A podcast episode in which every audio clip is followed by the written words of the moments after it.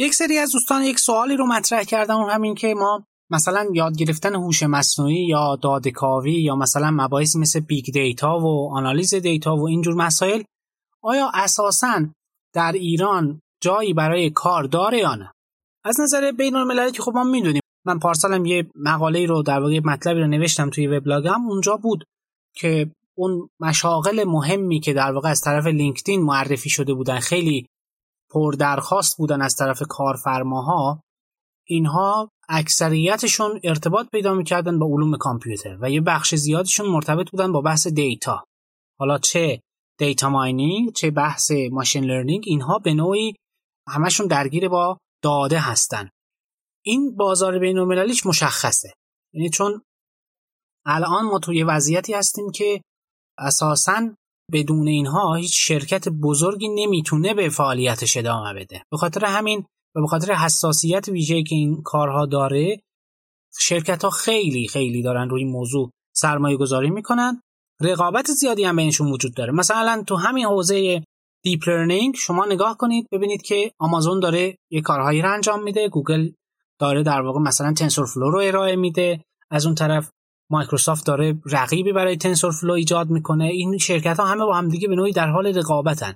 برای اینکه می‌دونیم که اینها جایگاهشون چی خواهد بود در آینده. کسی که بتونه یک راه حل جامع برای این ارائه بده اون همه بازار رو خواهد گرفت. اینطوری هم نیست که دو تا سه تا برنده داشته باشه این بازی. این یه بازی یه برنده بیشتر نداره. مثل خیلی از چیز مثلا الان تو حوزه search آیا غیر از گوگل شرکت دیگری اصلا حرفی برای گفتن داره؟ نه. این کاملا مشخص این در مورد هوش مصنوعی و موارد مربوط به data mining و اینها هم تا حدود زیادی صادق هست و به خاطر همین اینها دارن روی موضوع سرمایه گذاری می‌کنن. و خب طبیعتا چیزی که اینقدر سرمایه گذاری روش انجام میشه job market خیلی قوی تری رو هم خواهد داشت. اما در ایران متاسفانه ما خب یه مقدار تاخیر داریم. این چیز غیر قابل انکاری نیست. ما یه مقدار تاخیر داریم. ما مثلا طول می‌کشه بعد از پنج سال بعد از شاید حتی ده سال اون ترندی که در جهان اتفاق افتاده تازه صنایع ما به این نتیجه می‌رسن که این رو احتیاج دارن. البته خوشبختانه این ور اخبار آدم می‌بینه میشنوه که مثلا فلان شرکت برای آنالیز دیتا و برای آنالیز بازار این سرمایه گذاری رو انجام داد. این قرارداد رو بست. خوبه این خبرها رو شنیدن خیلی خوشحال کننده است. اما واقعا کمه. یعنی انتظار به مراتب بیشتر از این حرف است. و بعد یه شرکتی که به این ابزارها مسلط باشه به سرعت می‌تونه خودش رو بکشه بالا. این رو هنوز شاید خیلی از شرکت های ایرانی متوجهش نیستن و به همین دلیل شاید نیاز بازار هم کمه. اما ما که نمی‌تونیم یهو یعنی یه زمانهایی هست این اتفاق میفته دیگه یهو می‌بینید که از یه بازی با یه حرکت بهمنی همه متوجه میشن که این اتفاق باید بیفته. باید به سمت آنالیز data برن باید به سمت data mining برن باید برن قدر و قیمت data رو بدونن. خب این یه چیزیه که هنوز اتفاق نیفتاده. ولی فاصله بین اتفاق افتادن و نیافتادنش یه چیز خیلی طولانی نیست. تدریجی هم در کار نیست.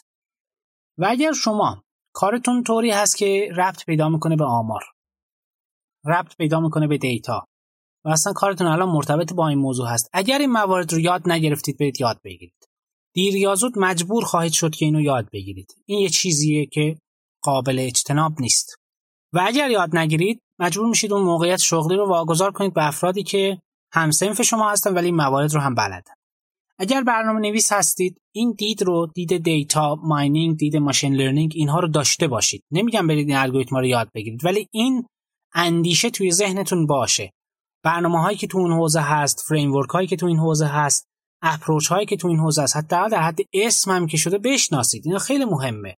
اهدافی که تو این حوزه هست اینها رو باید بدونیم که به چه شکلی هست. اگر هنوز وارد این حوزه ها نشدید این رو به عنوان یک سرمایه گذاری ببینید. یعنی اینطوری باشه که شما چیزی که الان یاد می‌گیرید قرار نیست که همین پس فردا ازش استفاده بکنید. واقعا به فکر پنج سال بعد باشید. و پنج سال بعد مطمئن باشید شرایط مثل الان نخواهد بود. افرادی برنده بازی ها میشن. افرادی می‌تونن موقعیت های شغلی خوب رو به دست بیارن که بتونن منطبق بر نیازهای اون دوره باشن. نه نیازهای الان.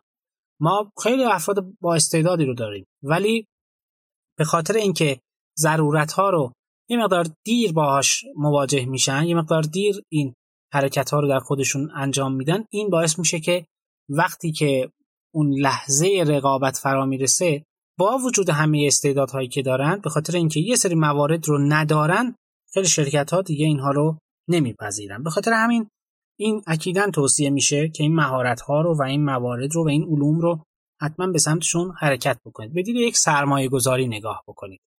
و موضوع دیگری که هست اینه که اساسا یکی از معلفه های تفکر بشر در سالهای آینده و در سالهای پیش رو مستقل از موارد شغلی و حرفه‌ای اصلا یکی از مؤلفه های زندگی افراد مربوط به همین حوزه هست. یعنی ما باید این دید رو داشته باشیم. این یک چیزیه که ما الان شاید نتونیم خیلی ضرورتش رو با مثال و اینها بیان بکنیم. ولی این یک چیزیه که ضرورت کلی برای کل جامعه ما هست. شما فقط کافی ببینید که کشورهای پیشرفته چه سرمایه گذاری عظیمی رو روی کودکان و نوجوانانشون انجام دادن در حوزه computer science. مستقل از اینکه اینها قرار در آینده چه کاره بشن روی computer science اومدن و سرمایه گذاری کردن و یه بخش از این تفکر از دید هوش مصنوعیه. ما تا وقتی که نتونیم این مهارت ها رو در جامعه داشته باشیم نمی‌تونیم به آینده خیلی قوی امیدوار باشیم. این یه موضوعیه که شما فقط کافی نیم نگاهی به همین سرمایه گذاری های انجام شده تو همین سه چهار سال اخیر بکنید. این یه چیز مشهودیه. حالا این یه چیزیه که حالا وظیفه دولت هست وظیفه حاکمیت هست بیاد این کارا رو انجام بده. ما با این اشکالی نداریم.